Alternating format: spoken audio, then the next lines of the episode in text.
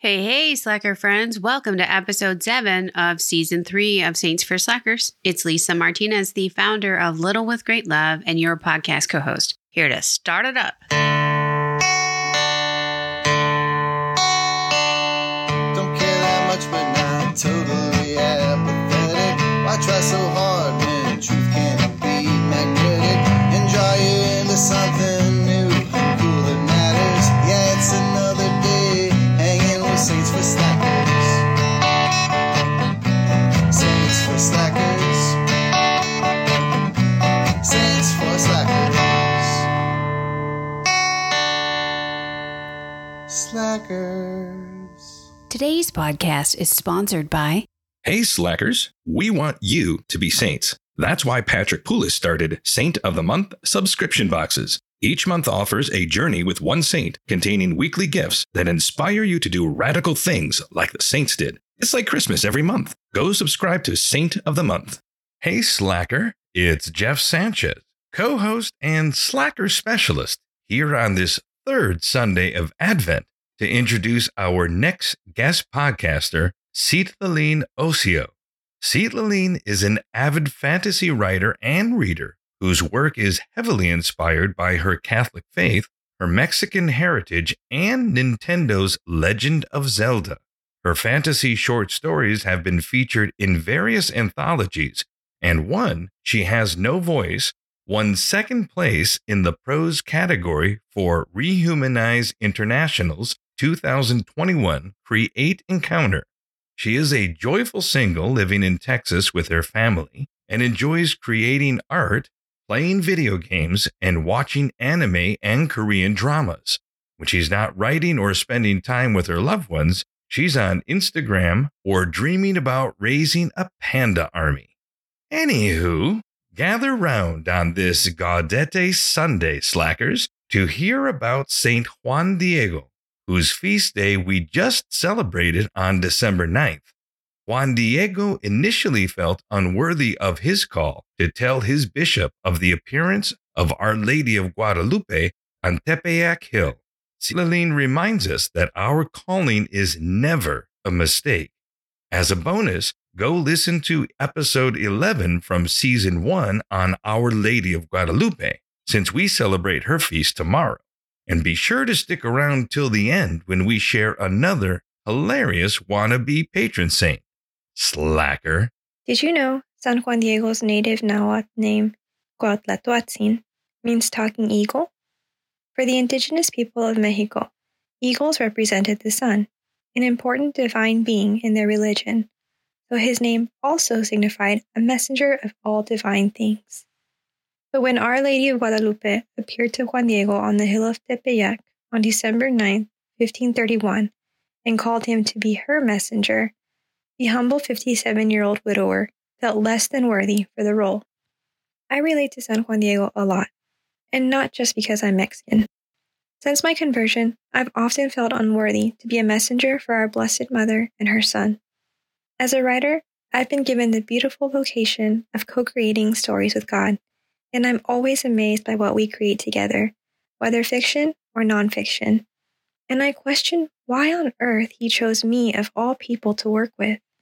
There are much more talented, knowledgeable people, or those with more influence and power who surely would do better.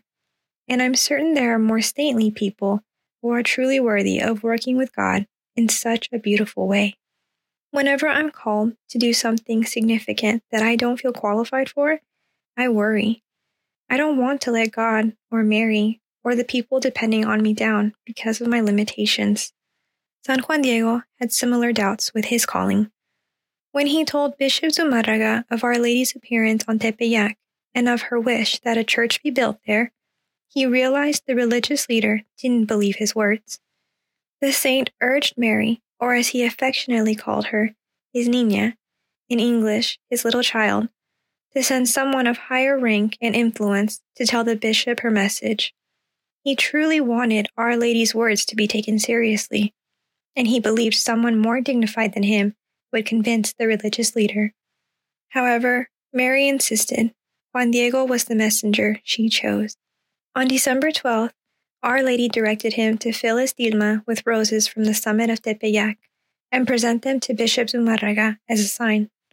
Upon presenting the beautiful and out-of-season roses to the bishop, the image of Our Lady of Guadalupe miraculously appeared on Juan Diego's tilma, and Bishop Zumarraga finally believed his words. This miraculous event led to the conversion of nine million Mexicans in the following years, and it began with the faith of a humble peasant in Our Lady of Guadalupe, his Niña, the mother of the true God. San Juan Diego believed in Mary's maternal love for him, her Juanito, and that gave him peace and courage to do what she asked. Sometimes we're called to take part in things that seem out of our league, and we may even encourage people, or God, to choose someone else for the task. But those things that seem impossible for us to do are what help us grow. Those are the things that inspire. When we feel overwhelmed and unworthy, let's ask for San Juan Diego's help, for his faith in Our Lady and her son. Because when we're chosen as messengers, it's no mistake. Every day after we introduce our saint for the day, we also have a wannabe patron saint of the day. These silly wannabe saints are born from the musings of our group of slackers. Okay, slackers. Our wannabe patron saint for today is Blessed Diamond of the Black Hills, the patron saint of skiers. Diamond grew up amidst the steep Black Hills of a Canadian winter wonderland, where their motto was, "It's all downhill from here." Running the slopes with her family since she was knee-high to a snowman, she learned how to navigate some of the most difficult slopes from a very young age. And while she excelled at snow skiing, she had her fair share of wipeouts. Yet as she grew in skill and maturity, she began to see that there were not only peaks and valleys in the Black Hills, but also in life.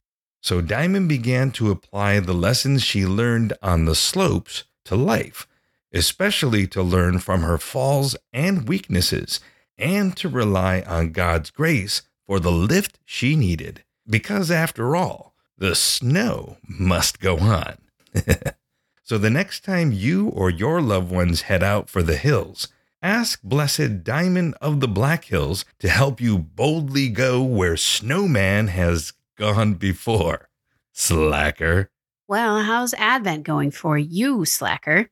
Hopefully, the hustle and bustle of the world is not invading the sacred space God calls us to during this holy season, and that the saints are inspiring you in your walk with the Lord. I've got two quick reminders and one sweet invite. Reminder number one, go download some of our Advent freebies and get our Saints for Slackers Advent calendar and other faith-based goods in the shop at little with great love dot com. Reminder number two, please support our generous sponsors, as they help make this podcast possible, and they're awesome. And now for the invitation.